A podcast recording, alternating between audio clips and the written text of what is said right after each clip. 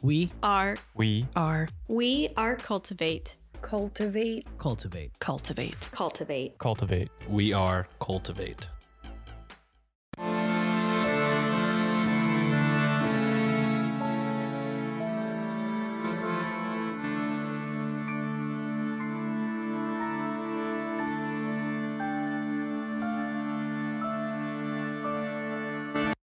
Hello and welcome to Ye Olde Crime, where we discuss the funny, strange, and obscure crimes of yesteryear. I'm your host, Lindsay Valenti, and with me is my sister and co-host, Natty Stangle. Hello. Hello. How's it going? It's going. Just shared with Natty an interesting fun fact that maybe I will have as a special video on our TikTok. I don't know. There you go. Since apparently people love our out, out-of-pocket conversations. Yeah, they do. Yeah, this is just how we are all the time. So mm. I'm surprised you you enjoy it. So you're you're welcome. Have you read any of the recent ones, or do you not follow it? I gotta be honest. I avoid Twitter if I can, just That's because fair. Twitter kind of makes me sad more than not. But what are some of the more, more recent ones? Okay.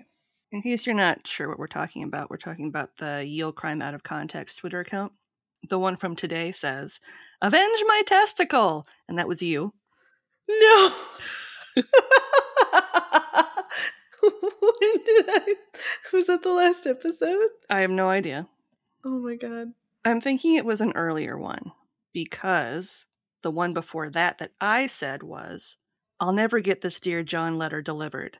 And I think that was the episode where you talked about how the post office got burnt down by you during George Floyd.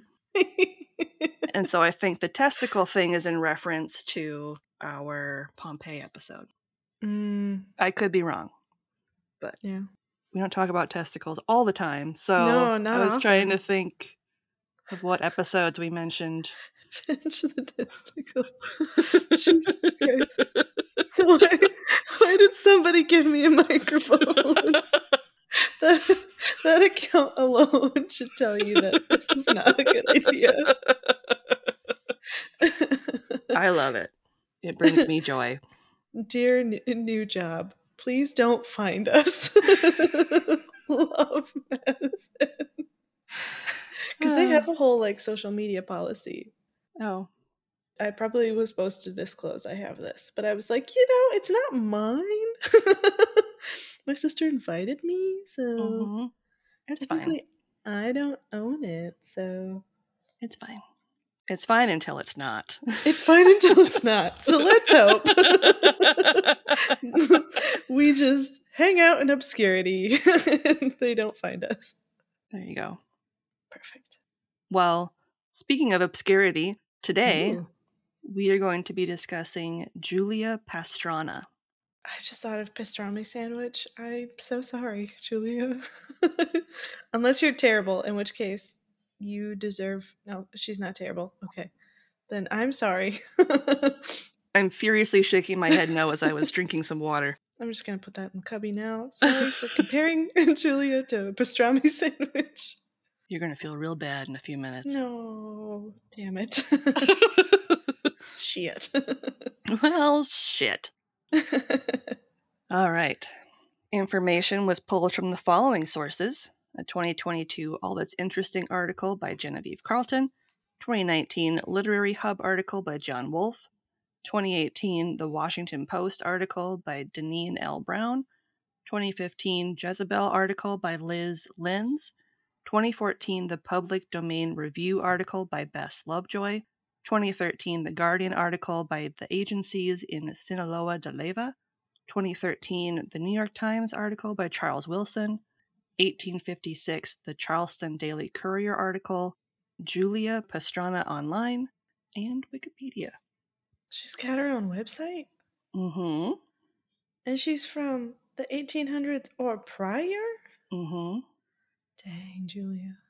And links to all of these articles will be included in the show notes. All right. Got something you want to say? Shoot us an email over at ye olde crime podcast at gmail dot com. We'd love to hear your story ideas, see any gifts you send our way, or if you just want to say hello. We're pretty friendly. Speaking of friendly, If you'd like to have real-time conversations with us, consider joining our Discord over at the Cultivate Network. You can chat with us over at the Old Crimers Cubby or catch up with any of the other great creators that are part of the Cultivate family of podcasts. Just click the link in our show notes or over on our Linktree to get started today. There isn't a lot of definite information about her early life, but we do know that Julia was born in Sinaloa, Mexico in August of eighteen thirty-four. Okay. Multiple versions exist of her exact origins, and there's a reason for that. Ooh. Julia was known most commonly as the Ape Woman. No. Julia was born with a nose and ears that were unusually large, hypertrichosis, mm. and gingival hyperplasia. So her teeth were big? I'll go into it. Okay. So for those unfamiliar with the terms, according to Wikipedia, hypertrichosis is an abnormal amount of hair growth over the body. Mm-hmm. The two distinct types of hypertrichosis are generalized hypertrichosis, which occurs over the entire body, and localized hypertrichosis, which is restricted to a certain area. Hypertrichosis okay. can be either congenital or acquired later in life. Really? Yeah, I didn't know that either. Wow. Like, do you think later in life is in puberty, probably? Maybe. Or kind of in instances with, like, where, like, the flu can trigger certain... Yeah. Gen- congenital disorders, you know, that are kind of latent. So maybe something like that can trigger it. Yeah, something super stressful. Mm-hmm. Mm-hmm. In her case, she had the generalized hypertrichosis, so the one that kind of covers everything. Yeah. In regards to gingival hyperplasia, according to the Healthline website, gingival hyperplasia is an oral condition that causes your gums to overgrow. In more severe cases, your gums can completely cover your teeth, making it difficult to maintain effective oral hygiene habits. Whoa. That poor woman, what was hers? So essentially, she had very thick lips and gums that made her facial features more pronounced. Similar so, to what people would be like an ape. Yes. If it was that much of an overbite, kind of. Mm-hmm. Yep. Oh. People suck. Yeah. As you can imagine, many of the men who ran and operated sideshows, which she became a part of, didn't care much for her actual life story, making up their own to sell tickets. Yep. From what little was able to be found about her origins, it's said that she was born in the western slopes of the Sierra Madre, to a poor indigenous woman. Some say that she belonged to a tribe known as the Root Diggers. I don't know what that means. Okay. Maybe just specialized farmers, potentially. I know in kind of rural areas like that, there are people who specialize, like how we do corn, soybeans, like based mm-hmm. on the, so root diggers, that could be something. Yeah, maybe? That could just be like a nickname that was given to them. Yeah. In the book, A Cabinet of Medical Curiosities, author Jan Bondison notes, quote, according to the exaggerated accounts in the contemporary exhibition pamphlets, an Indian woman named Espinosa had become separated from her tribe in eighteen thirty and was believed to have drowned. Six years later, however, some cowboys found her in a cave. She told them that she had been captured by a party of hostile Indians, who had imprisoned her in the cave, but no human beings could be found nearby, end quote. This woman, Espinosa, stated that she had been forced to stay in the cave by a rival tribe known as the Digger Indians. Espinosa had with her a small, dark, hairy child around the age of two, which she said wasn't hers, but she loved and cared for it as if it was her own. Interesting. The child was later christened Julia Pastrana, and a few years later, her adoptive mother passed away, and Julia was sent to the nearest city. Mm. In another telling of her early life, Bess Lovejoy notes the following, quote, the local native tribes often blamed the Nahualli, a breed of shape-shifting werewolves, for stillbirths and deformities, and after seeing her daughter for the first time, Julia's mother is said to have whispered their name. She fled her tribe, or was cast out, not long after." End quote. Damn. Members of the village of Ocoroni in Sinaloa note that Julia was born with hypertrichosis and referred to as Wolf Woman by the villagers. She lived with her mother until she passed away from unknown causes, and following her mother's death, she was put in the custody of her uncle, who sold her to the circus. So that's not, another version. Oh, still not a great story. Yep. Still pretty devastating and traumatic. Yep. So the part about her being sent to the city seems to be true, as she was placed in an orphanage. All sources regarding her birth agree that she was born with the deformities and medical maladies that she has been made famous for. But at the time, okay. they didn't have medical terms for that. Like the right. hypertrichosis and gum disease gum she disease. had, there weren't medical terms for those. Yeah. They would have just called them deformities, probably. Yeah. yeah. Her husband, Theodore, stated that Julia's mother had gotten separated from the rest of her tribe and lost in the Sierra Madre mountains, where she later committed acts of bestiality by sleeping with apes, baboons, and bears, somehow becoming pregnant and giving birth to Julia. That was her husband? Yep. We'll get back to that winter later. Great. But that's like the third quote-unquote origin story. What a dick. Yeah. Back to Julia. She was taken in from the orphanage by the governor of Sinaloa, Pedro Sanchez, which is one of the thirty-one states that make up the federal entities of Mexico. I didn't know that Sinaloa was one of thirty-one states. I didn't either. I didn't know that Mexico had states. I apologize to the people of Mexico. I did not. I know very little about your country. I'm going to be honest. I don't know much about North or South, and I would like to blame the education system, but I've been out of the education system long enough that now it's my bad. Yeah, it's my like, bad. Like I could have totally researched it if I really wanted to. Yeah. So I apologize to Mexico, but it is interesting to note that you have thirty-one states. Yeah, that's kind of fun. Yeah, that's a fun fact for the day. Fun fact. Let's get back to sad. Yep. Pedro Sanchez didn't bring her into his home out of any goodness in his heart. He took her from the orphanage so he could study her. Great. For a long time, she was a mere servant for him, and she later left in April of eighteen fifty-four at the age of twenty, after enduring years of abuse and ill treatment. What kind? What kind of abuse? It didn't. Did say, it didn't say. I'm assuming like verbal, oh, maybe kinds. Physical. I don't. I don't know. Mm. In all of my sources, none of them had a concrete example listing what type of abuse she was suffering. It just said generalized abuse. So take that as you will. Yeah. As Julia was traveling back to her village after leaving the governor's home, she made the acquaintance of an American named M. Rates, who somehow convinced the young woman to accompany him on tour. As you've probably guessed, he was a showman and had lots of experience dealing with other quote-unquote oddities like Julia. Gross. I don't like him already. Yeah. There is another account that a customs official in Mazatlan named Francisco Sepulveda purchased Julia and brought her to the United States. There was not enough information between all of my sources to note conclusively which of the two men brought her to America. So I have no idea between the two who actually brought her to the United yeah. States. But either way, one means over the other really isn't much better. Yeah. Regardless, she was convinced to come to America, where Julia became an instant sensation.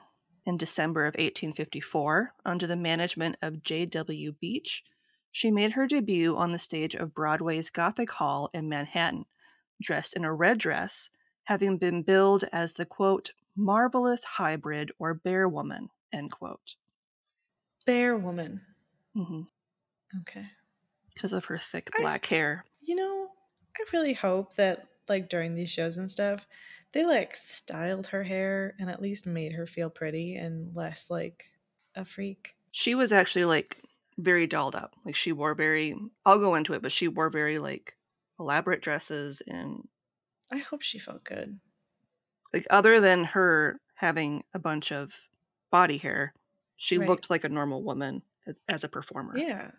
Okay. So they didn't like muddy her up or anything and put her in front of people. Like okay. they didn't do. Because I feel like they, they used to do stuff like that all the time. Yeah. So it's nice to know that like she was able to at least embody what she wanted a little mm-hmm. bit, you know. Julia entertained the crowds by singing Spanish folk tunes and dancing the Highland Fling. Adults paid twenty-five cents, or around nine dollars today, and children were charged fifteen cents, or around five dollars, to see the Baboon Lady. That was another one of her names. Gross. Especially since it sounds like she was a really great performer. Mm-hmm. The theater chronicler, George C D Odell, noted that Julia was a delightful, quote, semi-human being, end quote. Semi. That was intelligent, knew three languages, and had a fine voice. Yeah, I bet she was more of a human being than most people of the time. Yeah. Great. She was paraded in front of professors, and it was during one of her numerous engagements that she met Theodore Lent, who became her manager. The pair married in eighteen fifty-five in Baltimore, Maryland, when Julia was twenty-one. By marrying her, Theodore essentially secured his, his position as her manager, billing her as a half-woman, half-animal that was, quote, the ugliest woman in the world, end quote. Sounds like a real dreamboat. Mm-hmm. Theodore, as you probably guessed from earlier, was a total piece of shit that yeah. cared very little for his wife. He made a point of subjecting her to humiliating full medical examinations by the best doctors in the various cities in which they toured. Several sources state that Julia was resistant but resigned to what she was subjected to, often staying almost mute while Theodore did most of the talking. So he diminished her greatly in comparison to what she was doing on Broadway before. Yes. Awful. Theodore also refused to allow Julia to walk outside during daylight hours, fearing that if people saw her for free out on the streets, they wouldn't pay to see her on the stage. Can we go back in time and beat the ever-loving shit out of someone? I mean, I want to. Like, I've never wanted to dig up a corpse just to burn it more. Mm-hmm. Like, I want to break his bones. Yeah. If they're not already disintegrated.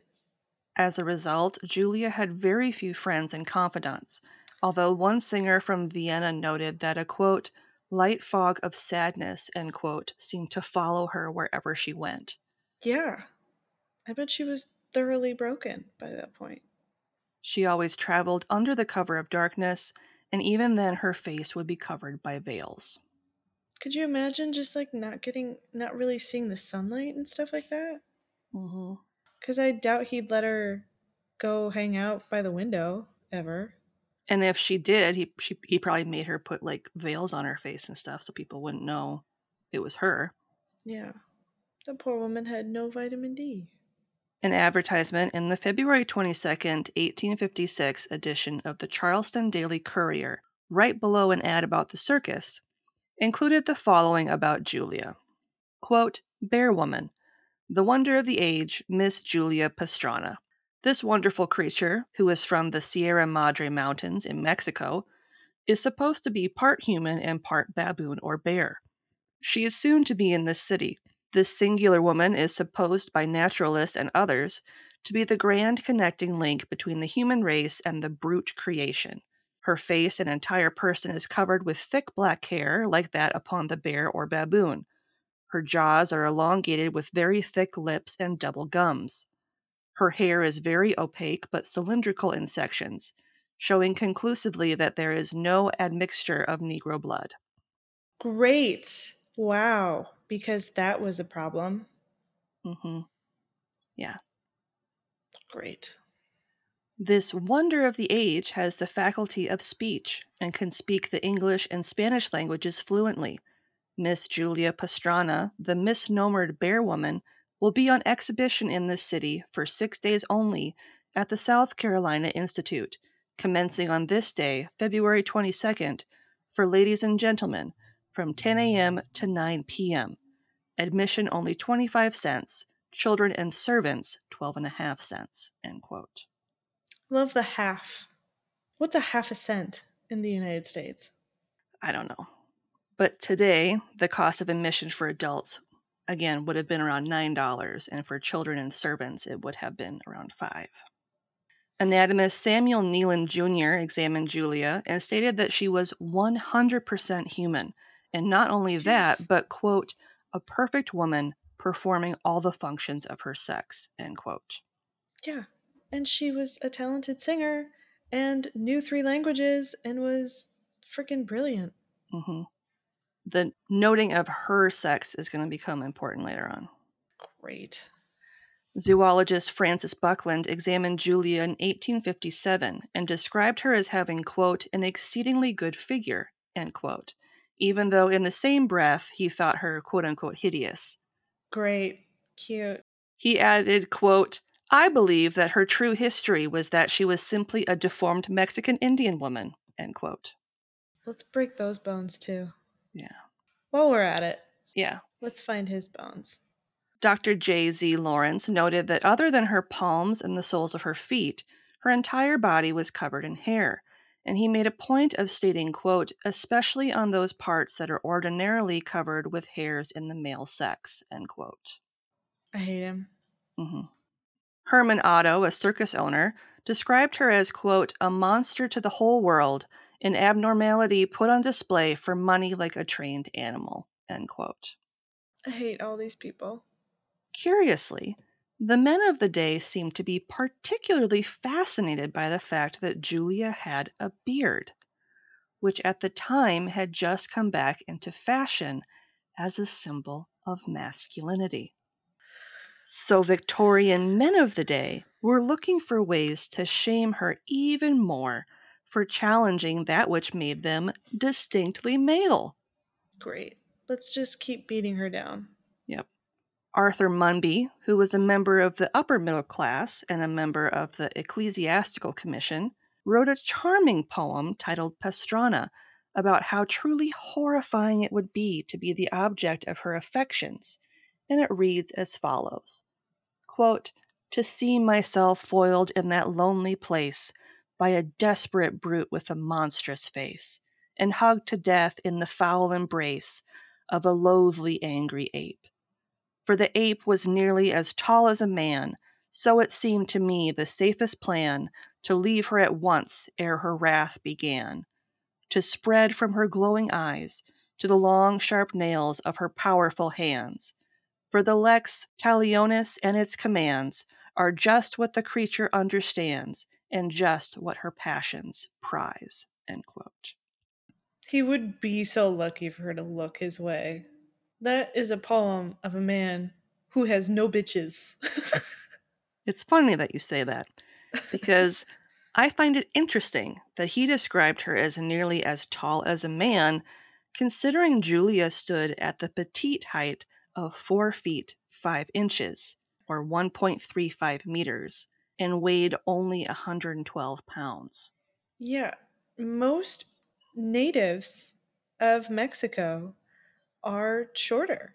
Mm-hmm. Like on average, they're they're not as tall as someone from the U S, and a lot of it has to do with where they're located in the hemisphere, like the gravity that they experience. So this dude sucks, and I bet he was ugly, and I hate him, and I will crush his bones too. I also find it interesting that he described her in such vulgar ways, considering he was known to have an obsessive lust for working class women and was a known voyeur. Great. So he was a piece of shit. Yeah. In eighteen fifty-seven, Julia toured at the Queen's Hall in London, where the Liverpool Mercury newspaper noted her exhibitions, which could be viewed three times a day, as follows. Quote, she has thick black hair all over her person, except her bosom, hands, and feet. Her mouth is elongated, her lips very thick.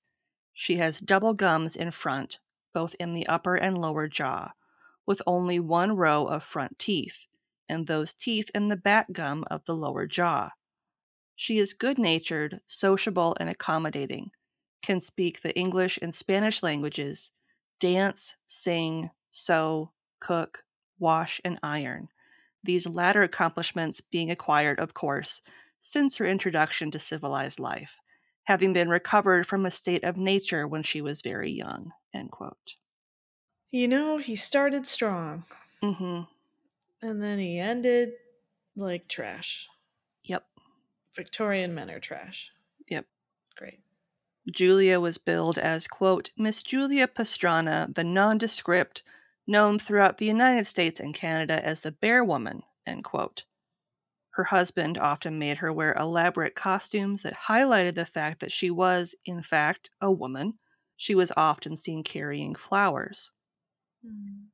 And as we've seen so far, racist descriptions of her lineage were quite prevalent when describing her to the public. Yep. Showman often claimed she was part of an unholy union between man and beast. One advertisement stated, quote, her remarkable formation and mysterious parentage, and how she was discovered in a cave, suckled by her Indian mother, dwelling with baboons, bears, and monkeys, end quote. God, I hate these people so much. I hate them so much. Another stated, quote, these remarkable beings inhabit the mountains in Mexico and live in caves with animals of different description, such as bears, monkeys, squirrels, et cetera, between which and themselves they know no difference. Their food consists of grass, roots, insects, barks of tree, et cetera, end quote. Yeah, because she was a full-on animal before. Yep. Completely feral. Eating bark. Yep. Great. Many Americans believe Julia to be a half-human, half-orangutan, thanks to physician Alexander B. Mott. Other doctors agreed with his assessment, and the American public viewed Julia with fear and wonder. At the time, orangutans were the largest and most dangerous primate that they had been exposed to, thanks to Edgar Allan Poe's eighteen forty-one story, The Murders in the Rue Morgue, in which a crazed orangutan slits a woman's throat with a straight razor. The primates were viewed with horror and fascination. That took a turn I wasn't expecting. Yeah, I had never heard that. Admittedly, I have not read a bunch of Edgar Allan Poe's works, but now I'm right. going to go back and read that one. You'd be like, say what? What did what did he write? I was like, I'm sorry, what? There there was a. What is what? An orangutan doing in a morgue? For and one, why does he why does he have a razor and knows how to use it super well? Yeah, that's one of my many questions in this. Right. Two hundred years earlier, a Dutch doctor named Jacob Bontius wrote that he believed orangutans were, quote, born from the lust of Indian women who mix with apes and monkeys with detestable sensuality, end quote. Okay, we gotta find his bones too. Let's just keep a list, a running tally of bones. That we need to decimate, yes. Just, yeah, ruin forever. Meanwhile, Julia suffered in silence. Herman later noted of her, quote, having to stand beside people instead of with them, and to be shown as a freak for money, not sharing any of the everyday joys in a home filled with love. It affected her very deeply, and her heart was sadness, end quote. That's so devastating. Julia traveled as part of the circus across Germany to Warsaw and performed popular songs and Spanish dances. She was known to be very charitable and gave large donations of her earnings to local institutions during her travels. So despite all of this, she was still a lovely person. Mm-hmm. In August of eighteen fifty-nine, Julia became pregnant during her tour of Europe and Russia. She passed away while in Moscow on March twenty-fifth, eighteen sixty, five days after giving birth to her son, who was unusually large and also born with hypertrichosis. The child only lived for thirty-five hours before he died of asphyxia. That's awful. To make matters worse, Theodore allowed people to come and see her as she gave birth and as she lay dying from postpartum complications, likely because doctors had to use forceps to deliver her son, which resulted in her enduring several lacerations.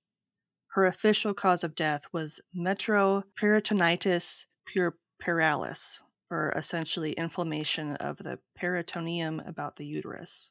So the lining That's inside of her uterus. Awful. It's said that her final words were, quote, "I die happy.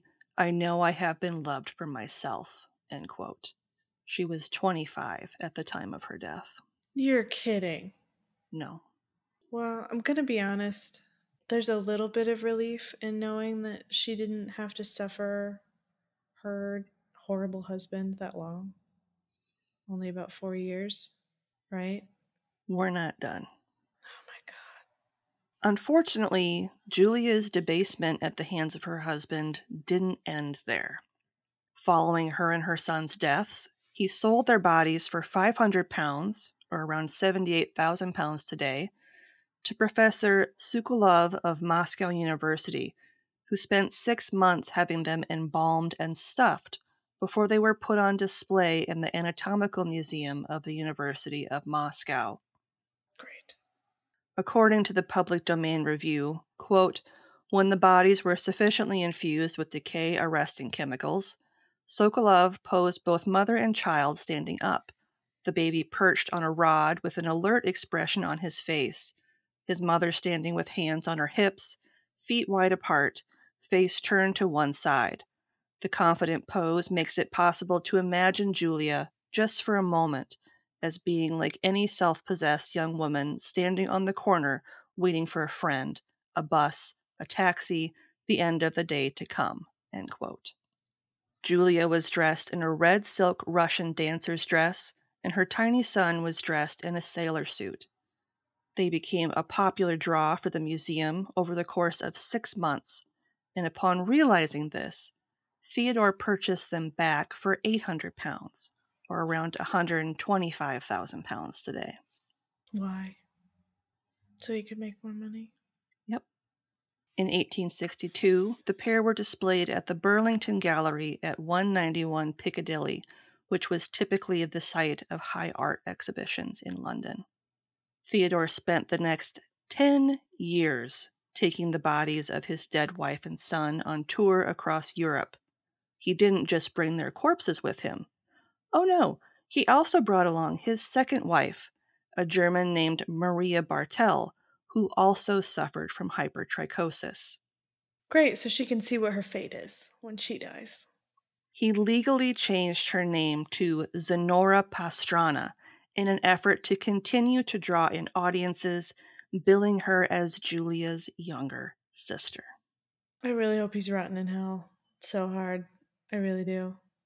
After touring for a decade, Theodore retired from show business and settled in Saint Petersburg, where he purchased a wax museum and lent the bodies of his late family to the Prauscher Museum in exchange for large sums of money. In what I like to think is a case of poetic justice, Theodore went insane in eighteen eighty-four. He showed up on the bridge above the Neva River almost completely naked, shrieking as he tore up banknotes and stock documents before throwing them into the water. Great. Great. Theodore was admitted to an asylum, where he died shortly after, and proving in a sick way that shitty people attract other shitty people, Zenora took the bodies of her husband's previous family on tour for five years. I want to be upset with her. I really do. But if that's all she knew, how to make money, and her husband abandoned her essentially and left, there's a little bit of me that kind of gets it, but it's super fucked up. It's super, super, super fucked up, especially if you're, if you you were exploited in the same way. Mm-hmm. But that just kind of shows you trauma can kind of perpetuate itself. Yeah. In eighteen eighty-nine, she gave the bodies to a German named J B Gassner, who proudly displayed them at circuses, fairs, and anthropological visits. In nineteen twenty-one, Håkonlund, a manager of the biggest carnival in Norway, purchased the bodies and put them on display with eight thousand other curiosities, including numerous body parts in jars, and even an entire human skin nailed to a plank. Jesus. Okay. He toured across Norway using the slogan, quote, "Humanity, know thyself," end quote. I hate him. He's on the list. For a century, this was the fate of Julia and her young son, vacillating between being put on display or stored away before they ended up in Sweden. In nineteen seventy-three, Sweden banned the display of corpses, so Julia and her son were put into permanent storage in a basement. Not even a proper burial. No. This is the worst part. Okay. Three years later, in August of nineteen seventy-six, teenagers broke into the place where Julia and her son were being stored and ripped off one of her arms, mistakenly thinking that she was a mannequin. Oh my God. Police were able to recover the bodies, but the corpse of her infant son was damaged beyond repair when it had been consumed by mice, so it was thrown away. Oh my God. This is awful. Julia's body was rediscovered in nineteen ninety in Norway, and after a lot of back and forth, the Institute of Basic Medical Science at the University of Oslo decided to put her back on display in nineteen ninety-seven. Oh my God. In two thousand five, a New York-based artist in residence in Oslo named Laura Anderson Barbata came forward as the only compassionate person in almost two centuries when she petitioned to have Julia properly buried, a cause she took up for almost a decade. She even had a death notice placed in a newspaper in Oslo on behalf of Julia and met before Norway's National Committee for the Evaluation of Research on Human Remains in two thousand eight. Once the Mexican government got involved in the petition, particularly the Sinaloa governor Mario Lopez Valdez, Julia was finally brought back home. In two thousand eight. The Mexican ambassador to Denmark, Norway, and Iceland, Martha Barcena Koki, worked with the Oslo University to ensure that Julia was properly transported back to Mexico. After confirming her identity prior to her coffin being sealed, she noticed that Julia's feet still held the metal rods and bolts that would have aided in her being displayed. They were removed prior to her transport to Mexico. Julia was buried near her birthplace in Sinaloa de Leyva on February twelfth, twenty thirteen, following a Roman Catholic Mass. She was finally laid to rest one hundred fifty-three years after her death in a white coffin covered in white roses. Wow. In the years since her death, a musical was written and performed about her in nineteen eighty-nine, as well as a play that was written in nineteen ninety-eight and has been performed numerous times. The nineteen sixty-four film The Ape Woman is based on her life, as well as a twenty thirteen film titled Velvet.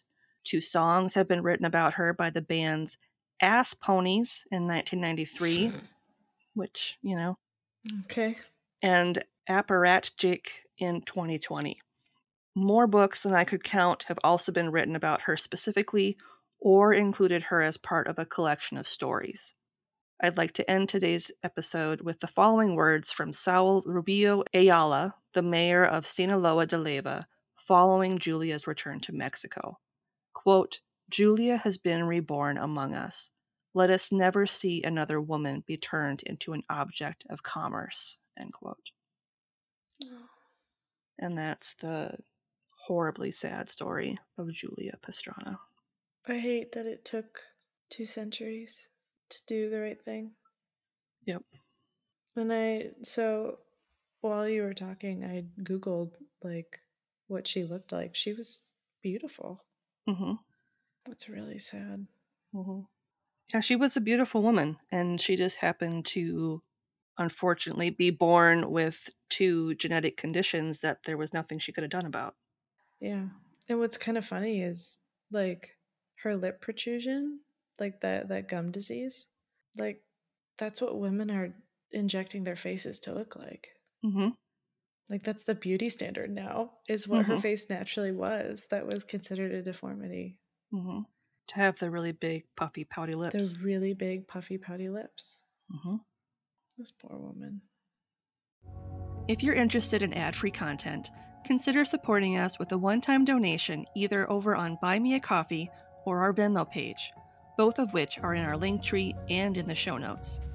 If you'd like early ad-free content, not to mention some bonus material, become a member of our Patreon today for as low as a dollar a month. Have you always wanted to try your hand at making edibles, but you weren't sure where to start? I can help. I'm Marge, and I'm the host of Bite Me, the show about edibles, and I help cooks make great edibles at home. Each episode, I walk through a recipe that I've tried in my own home kitchen, offering tips and tricks so you can do the same. Or learn with me as I have conversations with professional chefs, culinary cannabis experts, or interesting people in the edibles industry. Whether you're a seasoned edibles enthusiast or just getting started, there's always more to learn about making great edibles. Tune in every Thursday for new episodes on Apple Podcasts, Spotify, or your favorite podcasting platform, and look for Bite Me, the show about edibles. On a lighter note, this week's podcast plug is Bite Me, the show about edibles podcast. You can create your own tasty, healthy cannabis edibles and take control of your high life. Bite Me is a weekly show that helps home cooks make great, share-worthy cannabis edibles. You can listen as host Marge shares her own adventures in making edibles at home. Marge was on a recent Can You Crack the Cramp Word episode and is a member of the A S A Network. Nice. And we will have a link to her show in the show notes. And this week's listener question comes from our friend Dustin over at Sandman Stories Presents. Hi, Dustin. Hi, Dustin. And he wants to know, what is your favorite Ye Olde story with a Midwest connection? Ooh, I think that fire one. Oh, the fire in Brainerd? Was that? Was that? Yeah, that one was insane. Mm-hmm. That was pretty crazy. And I had no idea. Not a clue. I didn't either. Live in Minnesota. No clue. Yeah. Totally oblivious. Yep. What about you? I was thinking of the one where I had the author on about Harry Hayward. Oh, yeah. What do they call him? The Svengali. How he mm-hmm. mesmerized right. a guy to kill this woman for him so he yep. could so he could do some life insurance policy reclaiming yeah. on her. Yeah. Yeah. Yeah, that guy was a piece of work. So if you're interested in either of those episodes, let me tell you what number those are. Episode one thirteen is my interview about the infamous Harry Hayward with Sean Peters. And it was Hinckley. So the fire one yep. is episode twenty-six, The Great Hinckley Fire of eighteen ninety-four. We didn't start the fire. We didn't start the fire. We didn't. All right. And on that note, what's something good you'd like to share, Maddie? Well, speaking of like making, cooking and baking stuff, mm-hmm. I made pickles. I made my own pickles because I love pickles. I've stumbled upon pickle TikTok. Pickle talk? Pickle talk. And they kept talking about these like mustard pickles. And I was like, you know what? That sounds delicious. And I couldn't find mustard pickles. And so I was like, you know what? I'm gonna make them. So now I'm making them. I could try it now. It's been three days, but I like want to wait the full week. Are they the ones that have mustard seeds in them? Yes. And like onions? Yes. And vinegar? And garlic and vinegar and honey mustard and oh, brown mustard. Oh, that's not what I'm thinking of. I was thinking of bread and butter pickles. Those no. are my favorite. I really do like bread and butter pickles. I'm, I have decided that I'm, I'm actually more of like a Clausen's pickle snob. I think just because I like how crisp it is, and I like their dill recipe. But mm. we'll see, we'll see how they turn out. I'm super excited, but I'm also like expecting to be disappointed because it's the first time pickling anything. That's so fair. I'll let you know how it goes. I'm not sure. We'll find out. It's been a long time since I've made my own pickles. I made them that one year when I stupidly planted three cucumber plants, not realizing just how many cucumbers you get I from one that. plant. And I you, had like twelve you jars. You made so many pickles that year. I had like twelve giant mason jars full yep. of pickles. I spent yep. like all day making them. I would hand them out to people whenever yep. they would come to visit, like, take a jar of pickles. Yep. Yep, that was your take this with you, your takeaway. You like pickles? Here. Here's a giant yep. jar. Here's here's a jar of pickles. They were really good, though. Yeah. They were good pickles. All right. It is kind of a good thing that I saved a something good, like you suggested, because I didn't really have anything super exciting happen this week. But last week, I can't remember what day it was, if it was Saturday or Sunday, I watched Cocaine Bear with my husband. Yeah. He did not appreciate it as much as I thought he would. I thought it was hilarious. I would watch it again because it was so hilarious. It's just, so you can see it on Peacock. I think yep. It's streaming exclusively on Peacock. Yep. And it is, the movie is extremely loosely based on an actual event where an actual bear ingested actual cocaine. Mm-hmm. I actually remember hearing that story. Yeah, it was on My Favorite Murder. Yep. And yes, it is a very funny movie. If you like over-the-top gore, like Ooh. Think of the movie Slither, where it was just okay. like a dark comedy. Yeah. But it was also kind of gross. Yeah. This isn't overly like gross and gory. It's just more kind of like, oh my God, with how ridiculous yeah. it is. It's directed by Elizabeth Banks, if that tells you anything. So. Is it more gory than Sharknado's? The I've Sharknado's? never watched Sharknado. Oh. It's... If I remember right, I was all good with Sharknado until there was something about like a spear into an eye, and then I was like, I'm out. I think it's actually when like... it happened, I just screamed, why? The second it landed. Like, why? I would, I would describe it kind of like the deaths in like a Deadpool type movie. They're just okay. ridiculous. Yeah. Like just kind of ridiculous. Limbs go missing and things like that. Like that's how yeah. I would describe it. If you like okay. if you like the Deadpool level of deaths, you will probably enjoy the Cocaine Bear level of deaths. Got it. So same tier. There you go. All right. On that note, I'm going to shut her down. All right. Shut it down. Looking for more content?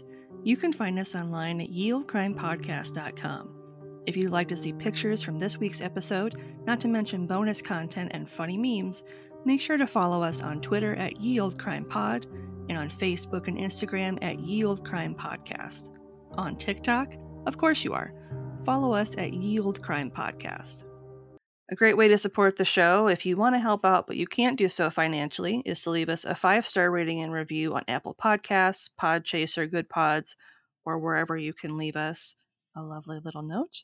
Mm-hmm. This week's review comes from Apple Podcasts from user Fiesta Maiden. Ooh. And it says, These two, these two sisters knock it out of the park between their great regular episodes and their cramp word episodes with guests.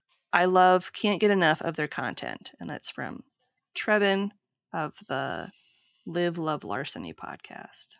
Aw, thanks. Thanks, Trevin.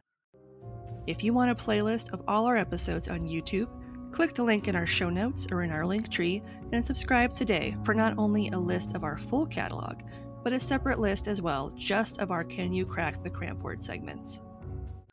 And on that note, as always, I'm Lindsay. And I'm Madison. And we'll see you next time with another tale as old as crime.